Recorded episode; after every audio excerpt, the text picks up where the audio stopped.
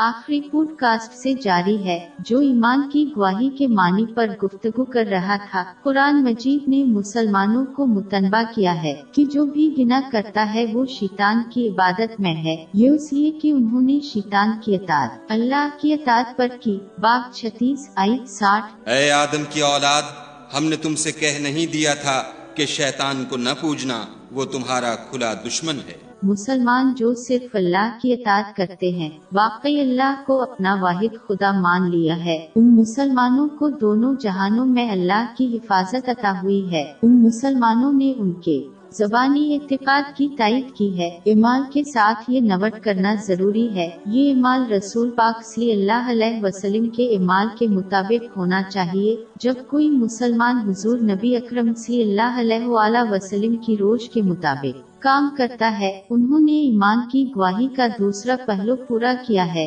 جو یہ اعلان کرنے کے لیے ہے کہ حضور نبی اکرم صلی اللہ علیہ وآلہ وسلم اللہ کے بندے اور آخری رسول ہیں۔ یہ مسلمان وہی ہیں جو صحیح بخاری۔ نمبر ایک، دو آٹھ میں ملنے والی حدیث میں مذکور ہیں مطلب یہ ہے کہ وہ اللہ کے ذریعہ ان کے ایمان کی گواہی کی وجہ سے آگ سے بچ جائیں گے۔ وہ شخص جو زبان سے اسلام کا اعلان کرتا ہے اور اپنے دل سے اسلام قبول کرتا ہے، ایک مسلمان ہے۔ لیکن جب وہ اسلام کی تعلیمات پر عمل کریں گے، تبھی وہ حقیقی عقیدے تک پہنچ جائیں گے۔ ایمان کی شہادت پر عمل کرنے کا ایک حصہ اللہ سے محبت کرنا ہے۔ در حقیقت سن ابو داؤد نمبر چار، چھ، آٹھ، ایک میں ایک حدیث ملتی ہے جو یہ نصیحت کرتی ہے کہ یہ کسی کے ایمان کو مکمل کرنے کا ایک حصہ ہے۔ یہ تب ہوتا ہے جب کوئی ان چیزوں سے محبت کرتا ہے جو اللہ محبت کرتا ہے اور ان چیزوں سے نفرت کرتا ہے جن سے اللہ نفرت کرتا ہے۔ چونکہ حضور نبی کریم سی اللہ علیہ وآلہ وسلم کی یہ خصوصیت تھی۔ سن ابن ماجہ نمبر دو، تین تین تین میں پائی پائی جانے والی ایک حدیث کے مطابق، لہٰذا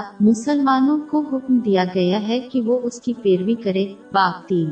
آئی اکتیس۔ اے پیغمبر، لوگوں سے کہہ دو کہ اگر تم خدا کو دوست رکھتے ہو تو میری پیروی کرو۔ خدا بھی تمہیں دوست رکھے گا اور تمہارے گناہ معاف کر دے گا۔